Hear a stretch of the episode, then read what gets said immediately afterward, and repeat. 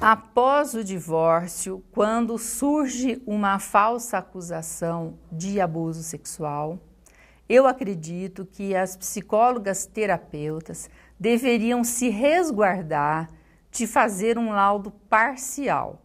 Então, quando chega um acusador dizendo que aquela criança foi abusada sexualmente pelo pai ou pela avó, esse terapeuta, antes de fazer um relatório, a meu ver, seria ético chamar todas as partes envolvidas para poder conhecer é, o outro lado da história antes de se precipitar fazendo um relatório parcial. Porque muitas colegas têm sido denunciadas no, no CRP por essa parcialidade. Elas acreditam piamente no discurso do acusador